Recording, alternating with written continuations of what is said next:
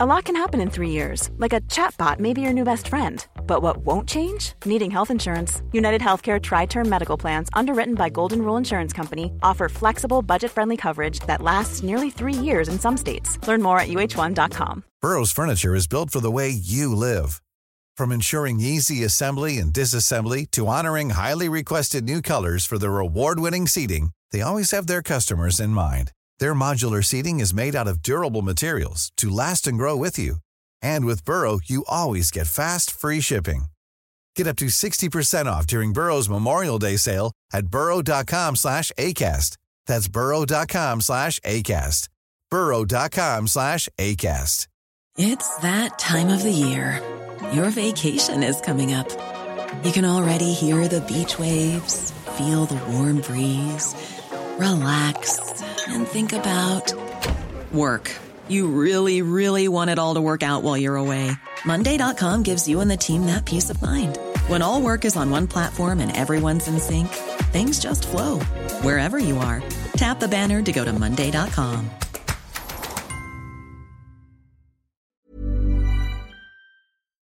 Du lytter til en podcast fra TV2.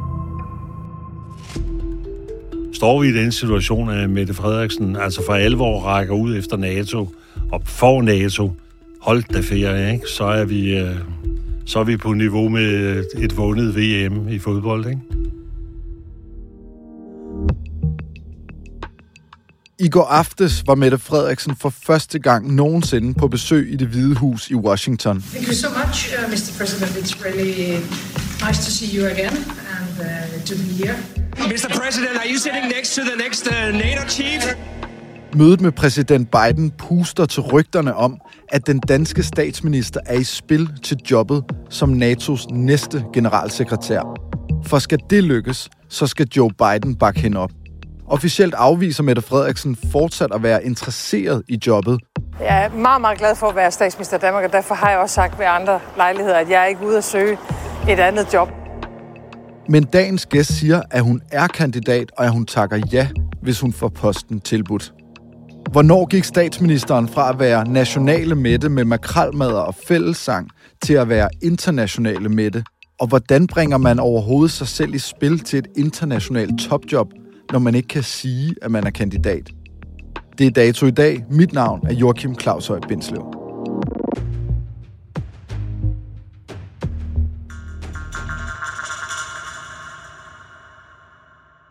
Hans Engel, hvor godt kender du egentlig Mette Frederiksen?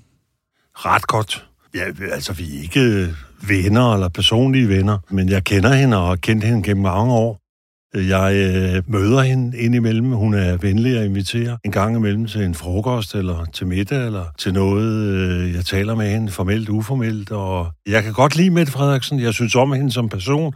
Jeg har respekt for hende, men jeg er også øh, journalist. Jeg er også politisk kommentator, og dermed forholder jeg mig selvfølgelig også kritisk til øh, det, hun siger, og øh, de ting, hun beslutter. Hans, du siger, Mette Frederiksen, hun takker ja, hvis hun bliver tilbudt jobbet som NATO's næste generalsekretær. Hvorfor er du så sikker på det? Man skal altså være en meget, meget mærkelig politiker, hvis man øh, bliver statsminister i et land, og pludselig får muligheden for at blive leder af verdens største militærorganisation på et tidspunkt, hvor udenrigs-, sikkerheds- og forsvarspolitik ikke har fyldt mere igennem mange år. Hvis man så siger, nej, jeg vil sådan set hellere deltage i øh, forhandlinger om en tilbagetrækningsreform, og jeg synes sådan set, det der, det der. Altså, hallo, øh, vi taler om, at hvis du får den mulighed, så kan jeg ikke forestille mig, at hun siger nej.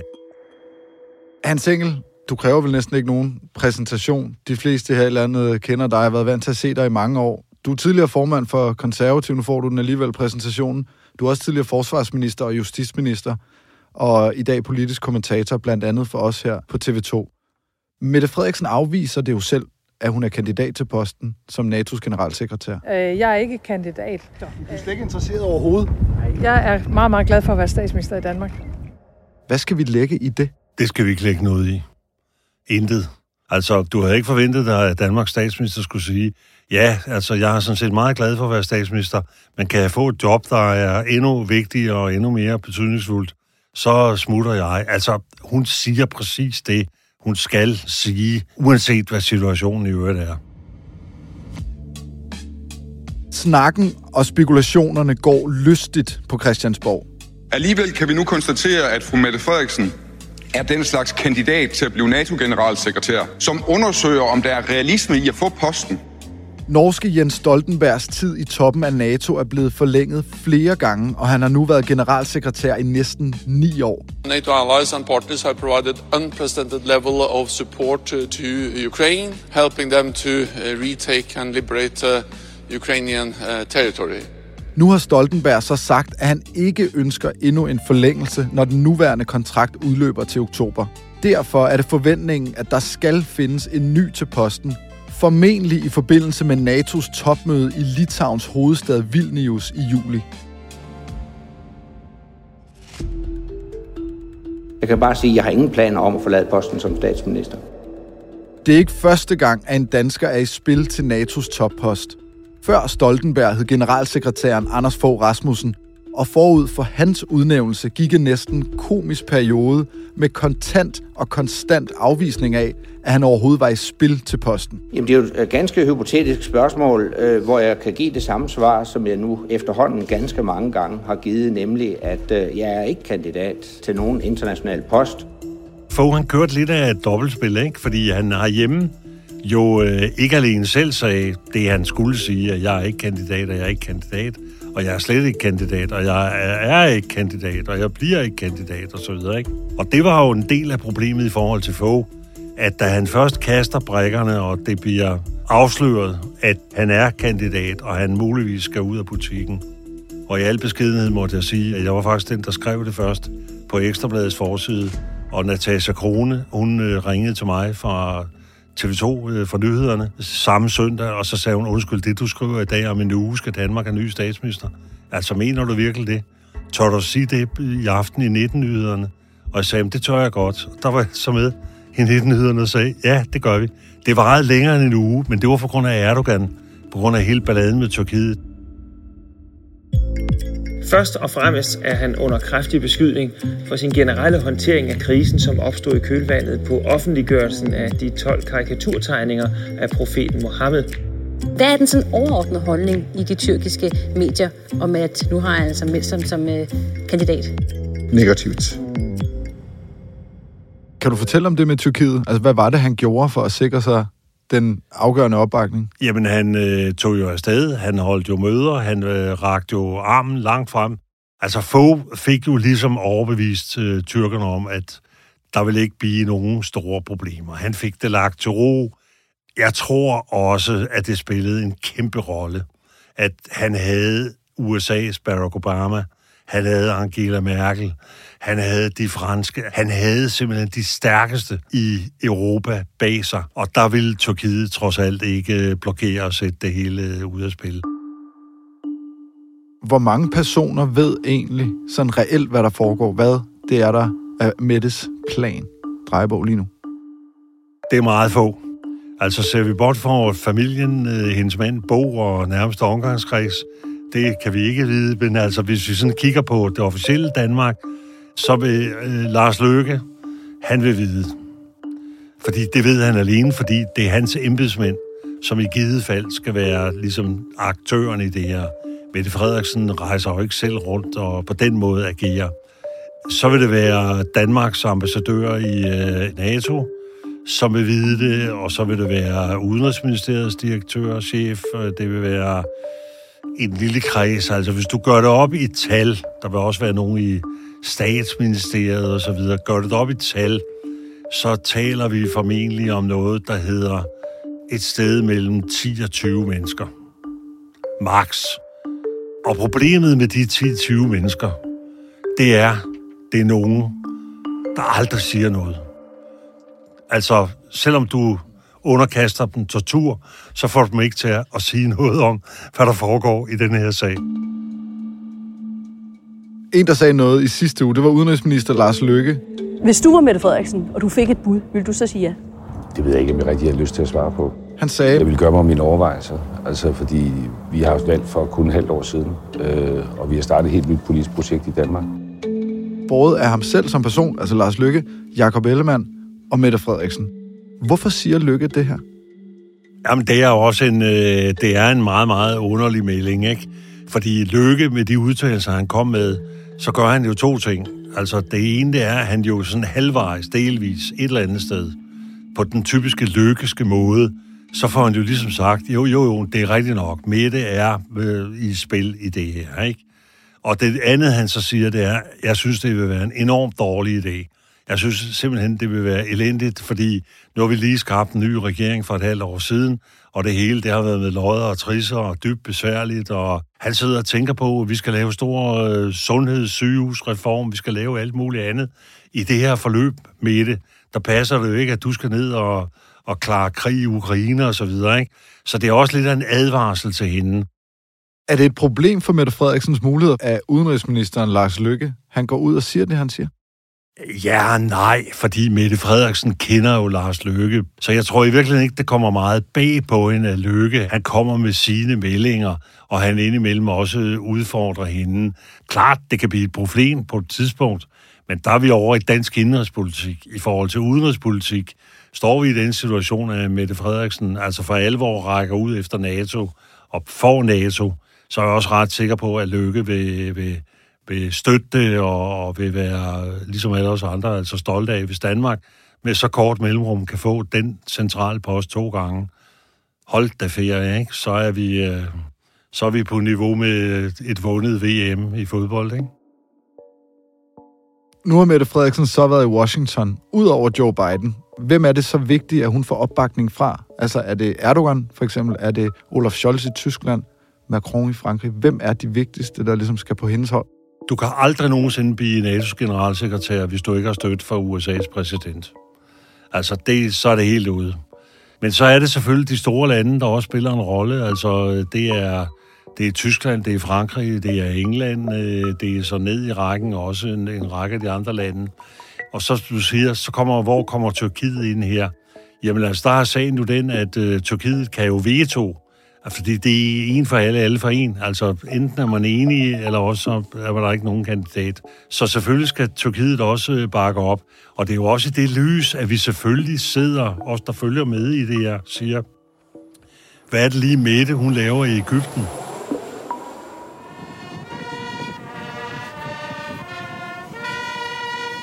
Hvorfor rejser hun ned og tager, øh, til møder med Al-Sisi? Altså, hvad har Danmark og Ægypten til fælles, og så videre, så videre. Jeg, jeg tror ikke, man må undervurdere, at det også har en betydning, at man er til stede øh, i den mere kulturelle del og viser noget, både ydmyghed og respekt. Blocks. Many blocks. It's like an ocean, actually. Hun sender et meget hjerteligt øh, lykkeønskningstelegram til Erdogan, efter han har genvundet valget. Hun skriver ikke noget, der på nogen måde er forkert, men det er venligt. Det er imødekommende. Øh, så jeg tror, Mette Frederiksen er meget opmærksom på, at Tyrkiet er jo det eneste muslimske land, der er medlem af NATO. Og, og, og hvis øh, Tyrkiet føler, at de har problemer, det kan vi jo se i forhold i øjeblikket til Sveriges optagelse i NATO, som de blokerer for. Og det er klart, de kan også blokere for en ny NATO-generalsekretær. Og der synes jeg, at Mette Frederiksen på en eller anden måde, der lægger hun vejen frem til, til, til det i forhold til Tyrkiet på en meget fornuftig måde. Så altså, alt det alt må jeg sige, når man ser på opløbet til hele det her, så kan jeg da sagtens se et mønster, som kan argumentere for, at Mette Frederiksen styrer direkte mod at være en kandidat til NATO-generalsekretærposten. Men jeg kan også sagtens se en Mette Frederiksen, som dybest set har det utrolig godt i Prins Jørgens gård, inde i København, inde på Christiansborg, formand for Socialdemokratiet, en regering, der har flertal, Altså, så hun står sådan set med to meget gode muligheder. Og det, der i virkeligheden kan være udfordringen, det er, at hun må ikke vælge den ene mulighed, som ikke bliver til noget, og så miste den anden mulighed. Så i virkeligheden består den der balance imellem at være statsminister og samtidig være en mulig kandidat til NATO-posten. Den kan være meget, meget vanskelig. Når jeg ser på Mette Frederiksen udefra, så har jeg indtryk af, at hun er gået fra at være en, der fokuserer meget på det indrigspolitiske. Det var kolonihave-idyl, vinduespudsning, Candice. Nu skal I love, at I synger med alle sammen og hjælper. Og så er det blevet de bonede gulve. Det er ture til Ægypten for eksempel, som du nævner. Nu har hun lige været i Washington. Hvornår så vi det her skifte? Altså, var det da krigen i Ukraine startede, at hun for alvor tænkte, nu er det ud af, af anden damme? Nej, det var tidligere. Mette Frederiksen havde jo ikke, inden hun blev statsminister, i særlig grad engageret sig i udenrigs-, sikkerheds- forsvarspolitik på hele det der område. Men coronakrisen ændrede det hele.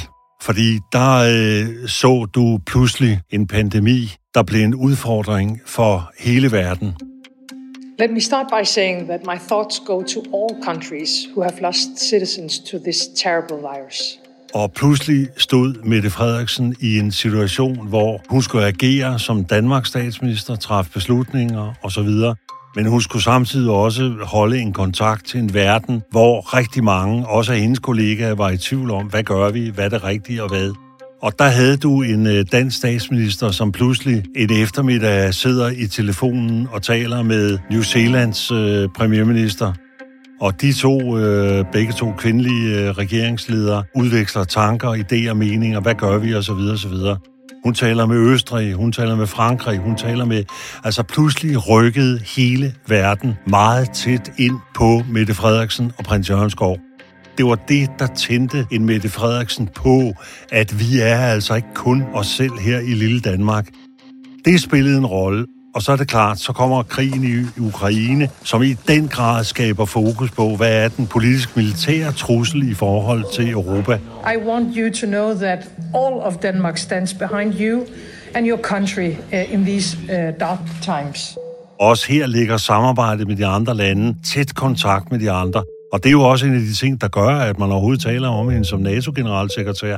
Det er, at hun har jo også brugt de to kriser til at opbygge et meget, meget stærkt netværk. Og derfor er hun jo på mange måder en stærk kandidat. Hvilke signaler vil du holde øje med de her kommende uger? Nu har hun lige været i USA og hygge med Joe Biden.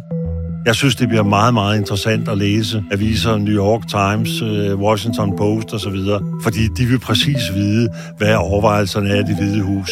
Og det er jo der, vi starter og slutter.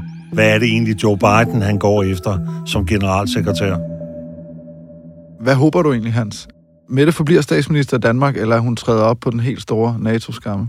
Altså personligt vil jeg sige, at jeg ville være enormt stolt, hvis øh, Danmarks øh, statsminister går ind og bliver NATO-generalsekretær. Det var jo også dengang Fogh blev det. Det synes jeg var stort. Det var første gang i NATO's historie siden 1949, ikke? Og det vil være mindst lige så stort, hvis vi så kort tid efter og midt i en krig får en øh, statsminister. Så jeg vil synes, det vil være et meget stort øjeblik, for, selvfølgelig for Mette Frederiksen, men i virkeligheden også for Danmark. Og bliver hun det ikke, så fortsætter hun som statsminister, og så er det business as usual. Så må hun beskæftige sig med tilbagetrækning og skattereformer og sundhedsreformer og alt muligt andet. Og så kaster hun sig over det. Jeg mener ikke, der går nogen som helst skov af det. Altså er der nogen, der kan sidde og sige, nej, det er vel nok forfærdeligt, at Danmarks statsminister er i spil til en af verdens absolut mest ledende poster. Det kan man jo ikke sidde her i Danmark og sige. Det synes vi er meget, meget dårligt, fordi hun skulle hellere interessere sig for færgefarten mellem Tåsing og et eller andet sted. Hans Engel, tusind tak, fordi du kom på besøg. Selv tak. Husk, at du kan følge Dato, hvor du lytter til din podcast. Dagens afsnit er tilrettelagt af Thomas Kahir Humle, lyddesign af Ida Skovskov, Ida Skjærk og Søren Valur. Astrid Louise Jensen er redaktør, og mit navn er Joachim Claus Høj Bindslev. Husk, at du altid er velkommen til at skrive til os på podcasten dato tv2.dk.